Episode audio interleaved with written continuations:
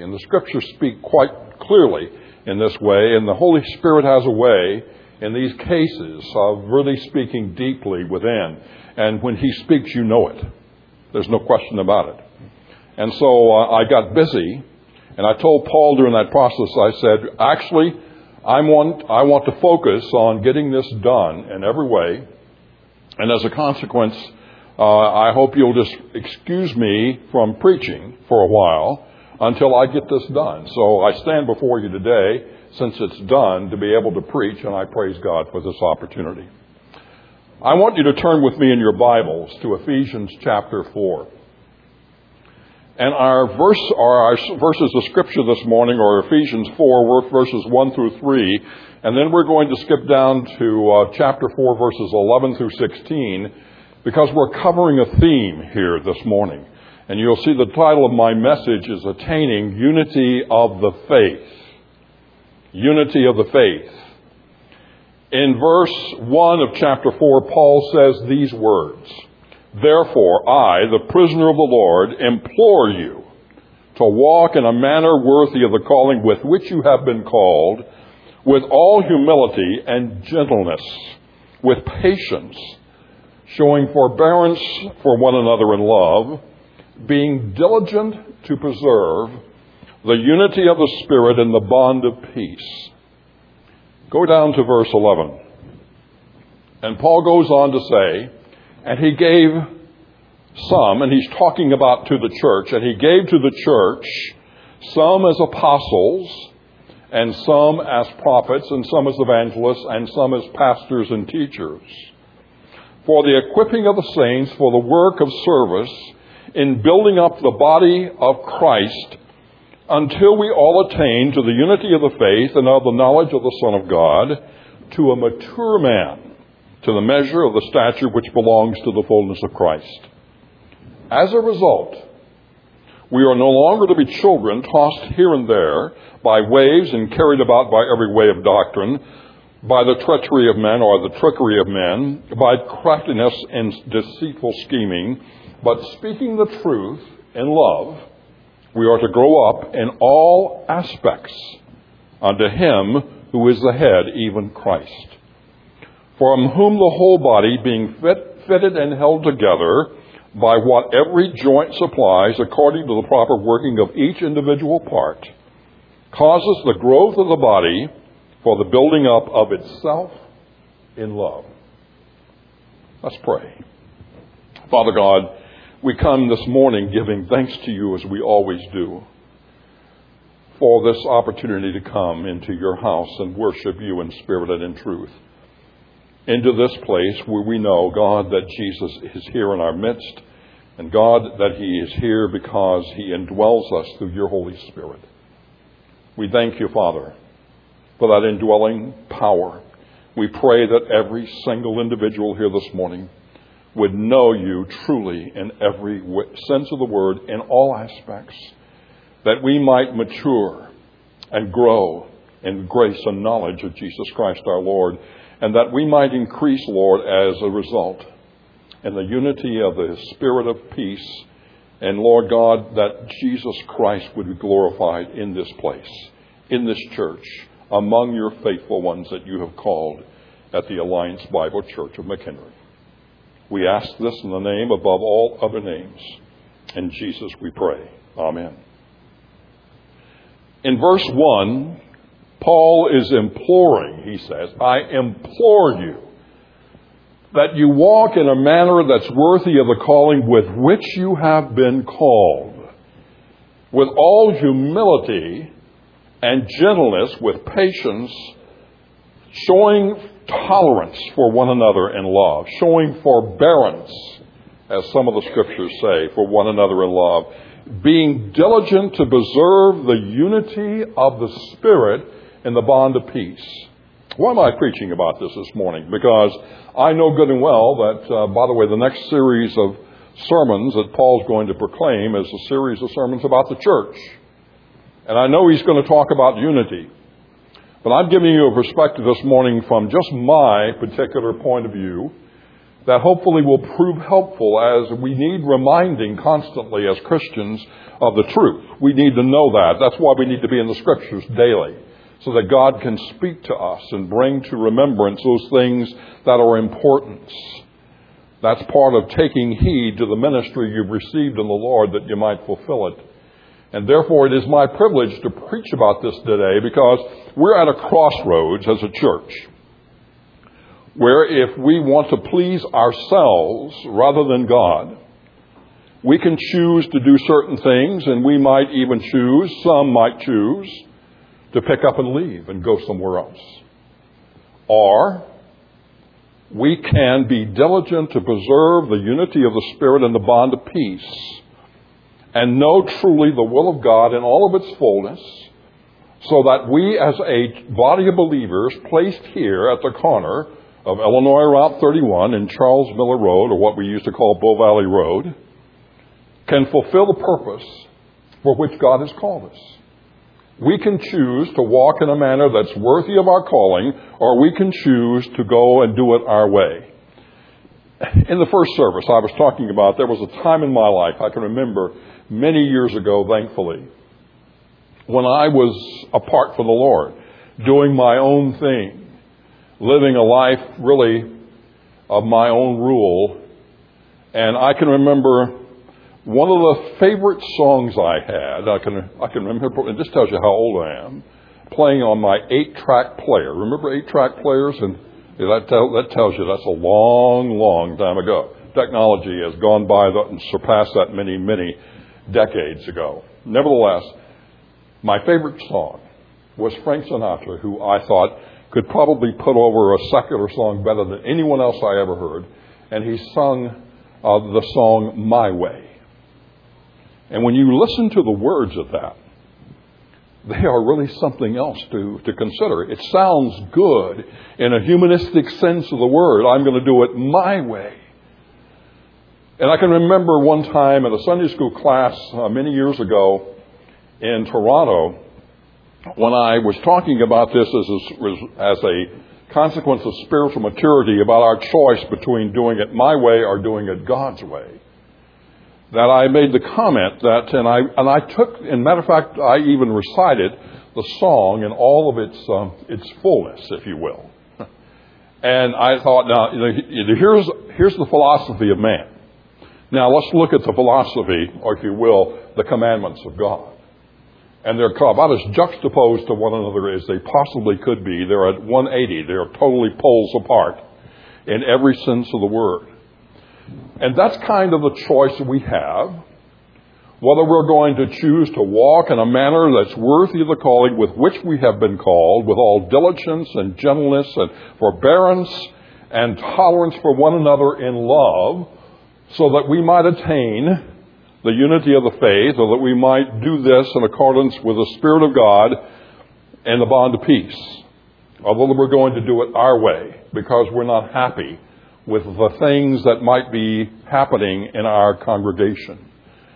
And so the call to unity relates to us today as never before.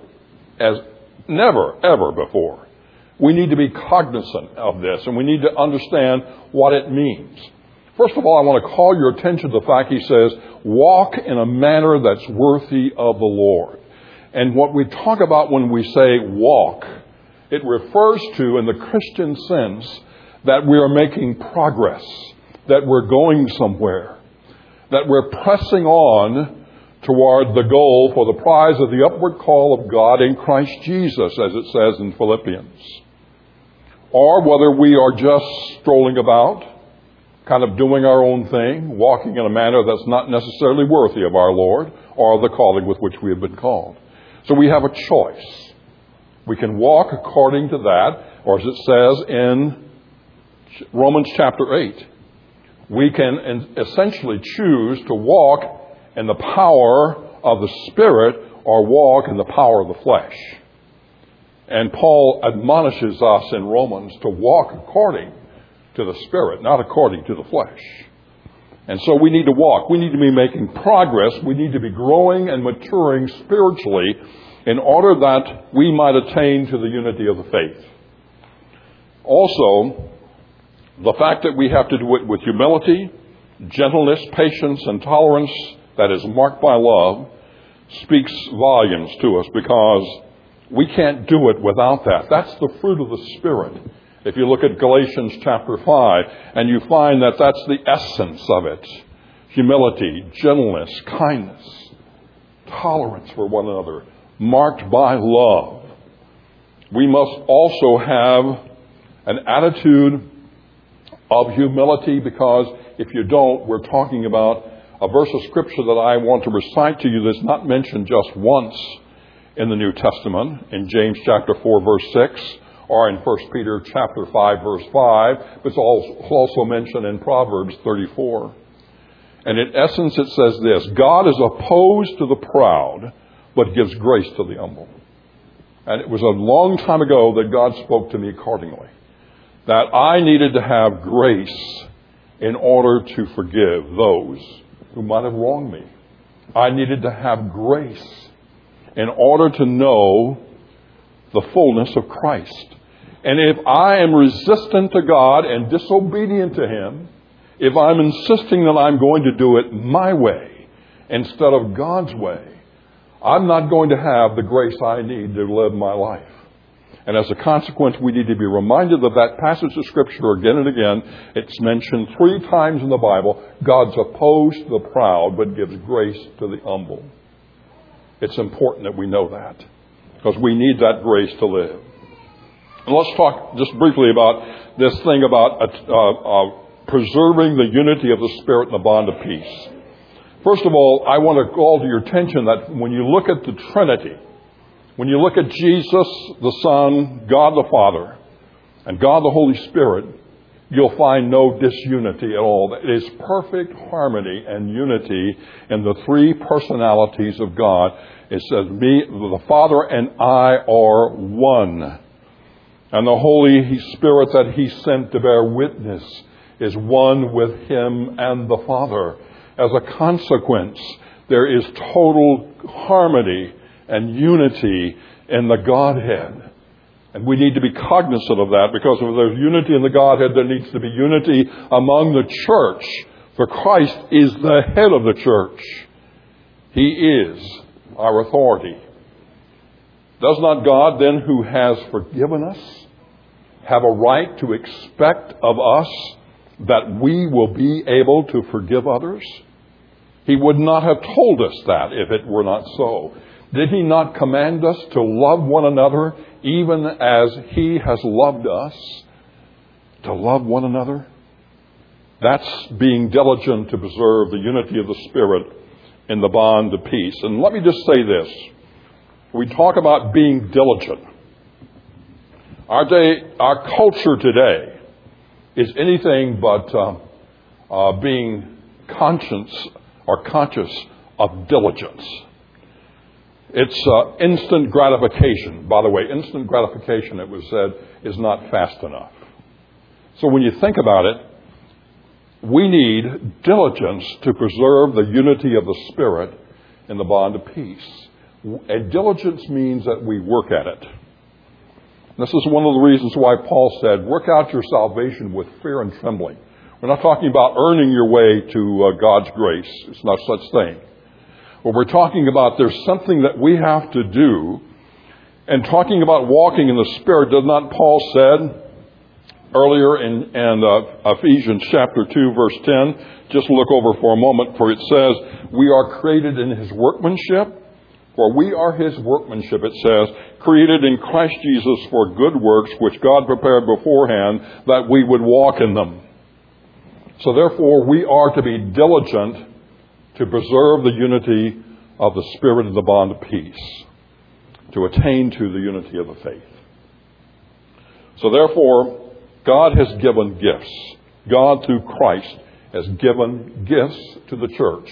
And in verse 11, it says, And he gave some as apostles, and some as prophets, and some as evangelists, and some as pastors and teachers if you look at the whole of Scripture, you can understand clearly that apostles, and I like to read the Amplified version occasionally, and it says, The apostles were special, special messengers. They were, tr- they were church planters in the truest sense of the word. And as special messengers, God's special messengers, men like Paul, who had seen Jesus in the flesh, they had seen the resurrected Lord. They had been given great spiritual insights and gifts and even revelation. Paul went on to say in Romans 15:10, "For whatever was written in earlier times was written for our instruction, that through perseverance and the encouragement of the scriptures we might have hope." And so the word was given to the apostles, to those who had the special messengers of God in the very first century who planted the churches, who then planted other churches and other churches after that. And on and on it goes. And as a consequence, God gave these men special gifts that He gave no others. I can, I, as I read the Bible, as I look and survey the whole of Scripture, I cannot help but come to the point of believing that the office or the gift of apostle or apostleship is no longer relevant in our time. We have the revealed Word of God. We have the canon of Scripture. We have been privileged beyond anyone else in any other age in which we have could possibly live of having more of the revealed Word of God given to us in every kind of translation, in every kind of tongue imaginable on the face of the earth, so that we might understand the knowledge and will of God. What gifts we have been given. So, therefore, when you look at the other offices, the other gifts, that of prophets, and I look at uh, First, First Corinthians chapter 14, I cannot help but conclude that prophecy, which not, doesn't mean necessarily that it's uh, foretelling the future as much as proclaiming the truth. Prophets proclaim the fullness of God's Word. And that's an office I believe in my own personal study of the scriptures that's in, that's in operation today.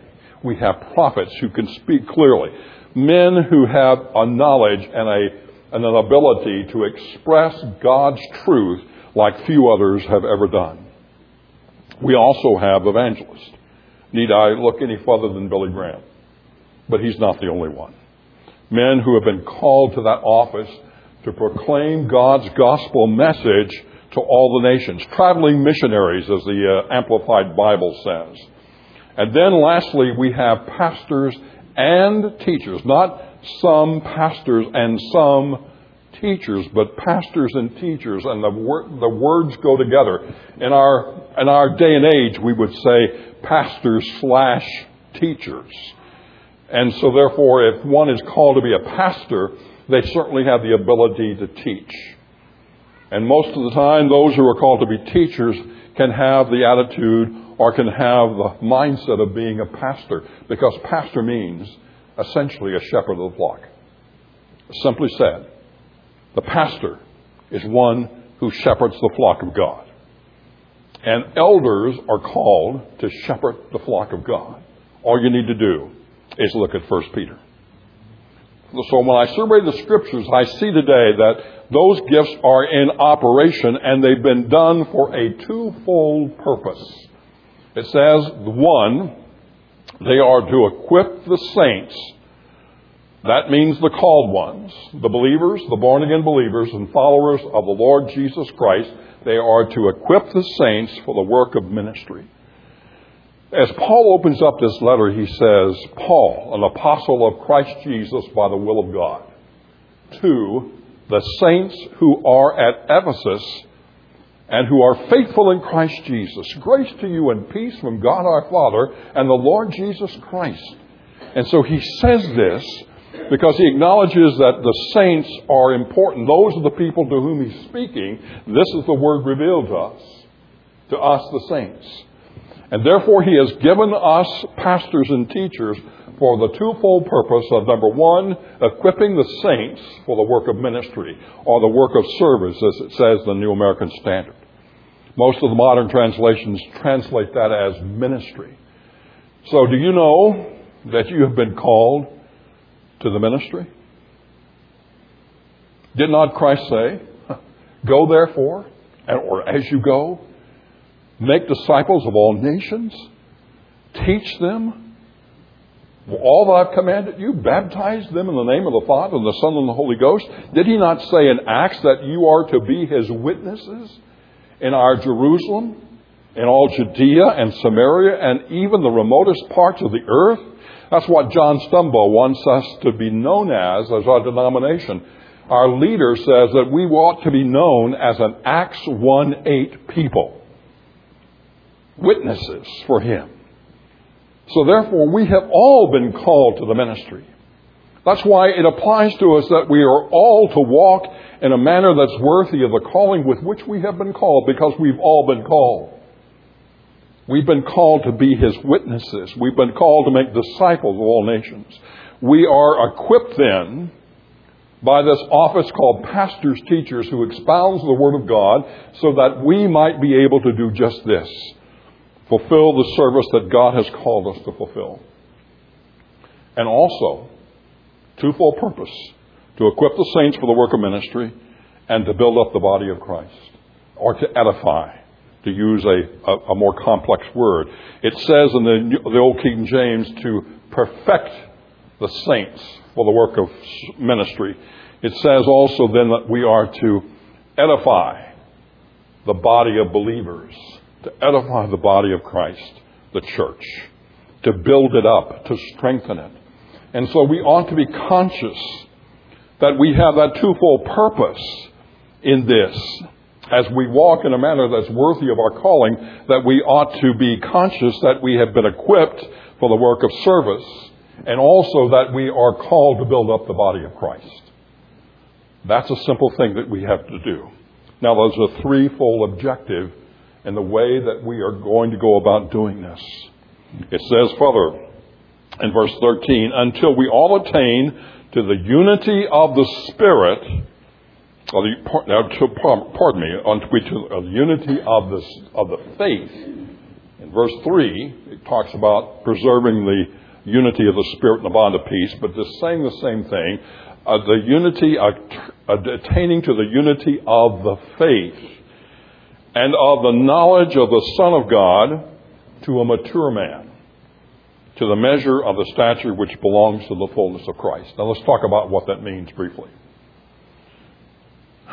To attain to the unity of the faith means that we have to uh, understand that it requires, as I had said before, when we talk about diligence, it requires some hard work.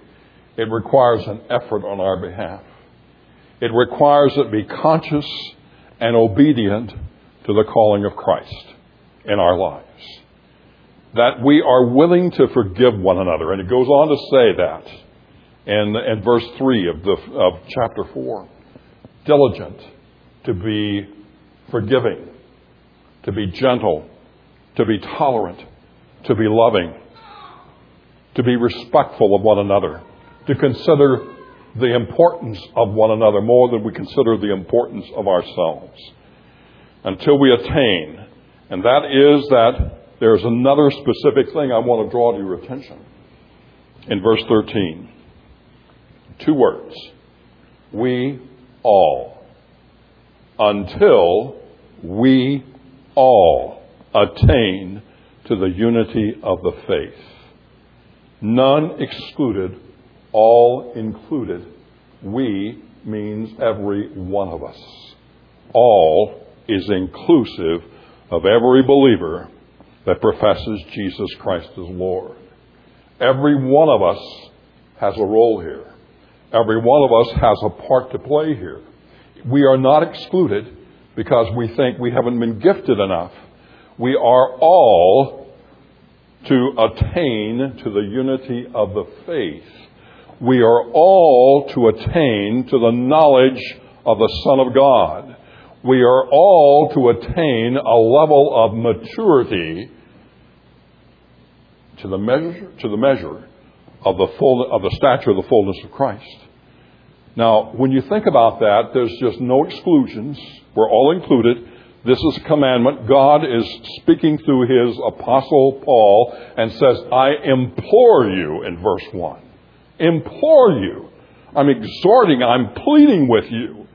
Be conscious of this. And you've been equipped for the work of ministry and develop the body of Christ until we attain to the unity of faith, until we attain the level of knowledge that God wants us to have, knowing Jesus Christ the Son fully and completely, and we are to attain a maturity so that we might truly become spiritual people. Now, when you stop to think about the words unity and maturity, how can you separate one from the other? I don't think it's possible. I don't think it's humanly possible for us to do. If you claim to be mature, you will be imp- eh, compelled by the Holy Spirit to maintain the unity of the Spirit and the bond of peace. You will be diligent to reach out and do everything you can to be sure that you are doing your part so that it's all fit together, as it says there in verse 15, or pardon me, in verse 16, about how all the joints supply and play a part, individual parts playing a part to the whole of the body of Christ. And so, therefore, how can you separate unity from maturity? I don't think that's possible. Because if you have one, you're going to have the other. If you have unity, you're going to have maturity. If you have maturity, you're going to have unity. Because that's what it's all about. That's becoming part of the mature person to the measure of the stature of the fullness of Christ. And by the way, the measurement, the standing, or the standard by which we are judged in this is not by the world standard to become a good Christian, but rather by the standard that Jesus Christ Himself set, that we would be filled up with the fullness of God in accordance with who He is and what He represents. So, then what is uh, the end result that we're looking for? The end result, as it says in verse 14, as a result, we are no longer to be children, tossed here and there by waves and carried about by every wind of doctrine, by the trickery of men, by craftiness and deceitful scheming, but speaking the truth in love. We are to grow up in all aspects unto Him who is the head, even Christ, but speaking the truth in love. As a result, he says, we're no longer to be tossed about. As the old expression goes, we're no longer to be thrown about hither and yon. We're no longer just to be thrown about by every wind of doctrine. And by the way, in this age, this age in which we live, there's every kind of doctrine out there that can be deceitful and trickery in every sense of the word. There's all sorts of false teachers.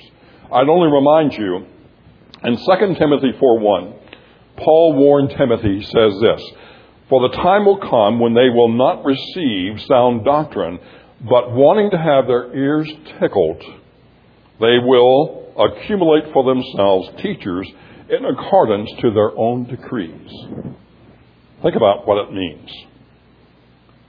They will find people who will tickle their ears, that will satisfy the things that they want, not conscious of what God wants, but what they want. You can find someone out there today that will appeal to every kind of false doctrine imaginable. It's there. You know, and I, and I made a study of this because you've heard me preach about worldview. And the fact that it's so needed for us as believers in Jesus Christ who profess to be his followers and disciples, that we would have a biblical worldview, that we would have the mind of Christ rather than a worldview that's a hodgepodge of the world's philosophies. And we find ourselves being tricked and deceived or our ears tickled, or some people go to that point. Uh, they want to know the latest, if you will, of what's going on. And so they, they seek that. And there's somebody that's going to make them feel good about it, I can guarantee you. There are mega churches that have pastors that are proclaiming anything but the fullness of the stature of Christ. They're proclaiming all kind of false doctrine. In Colossians 2 it says, In verse 8, see to it that no one takes you captive through philosophy and empty deception according to the traditions of men, according to the elementary principles of the world, rather than according to Christ.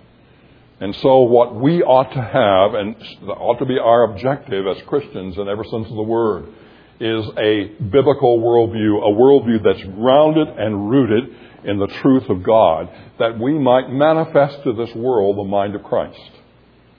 Not the mind of the world, not the philosophies of the world or the philosophies of men, regardless of how good they sound. The fact is, the truth of God is eternal and unsurpassed. We need nothing else. I need no other argument. I need no other plea.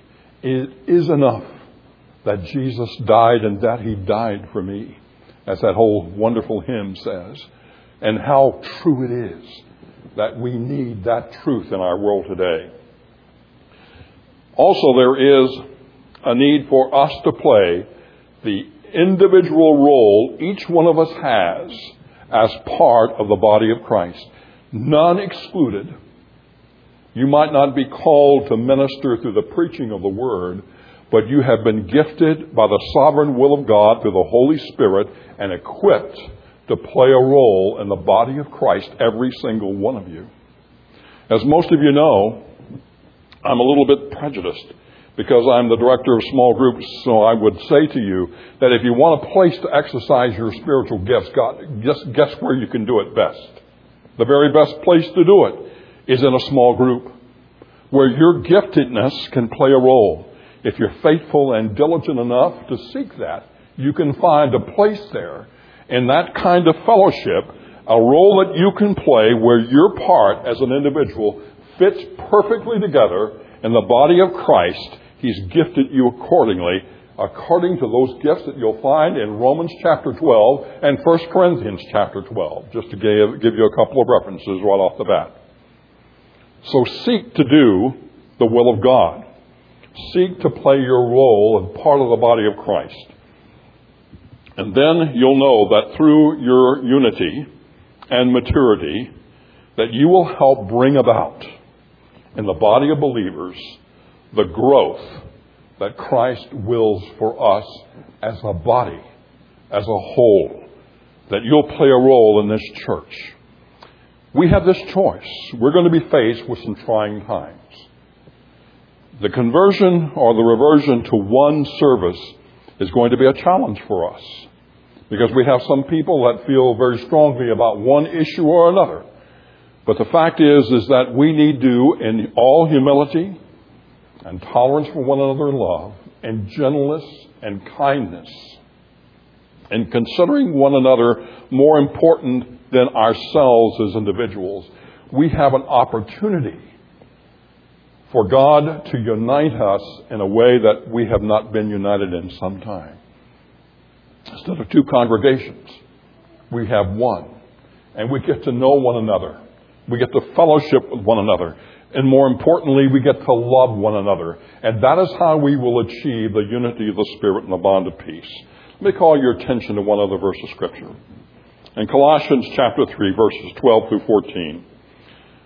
Paul wrote, he says, For as those who have been chosen of God, holy and beloved, and put on a heart of compassion, kindness, humility, gentleness, and patience, bearing with one another and forgiving one another. Whoever has a complaint against anyone, just as he, the Lord forgave you, so also you forgive them. Beyond all these things, put on love, which is the perfect bond of unity. One of the verses of Scripture, 1 Peter 3 8. To sum it up, again, this is the New American Standard I'm quoting.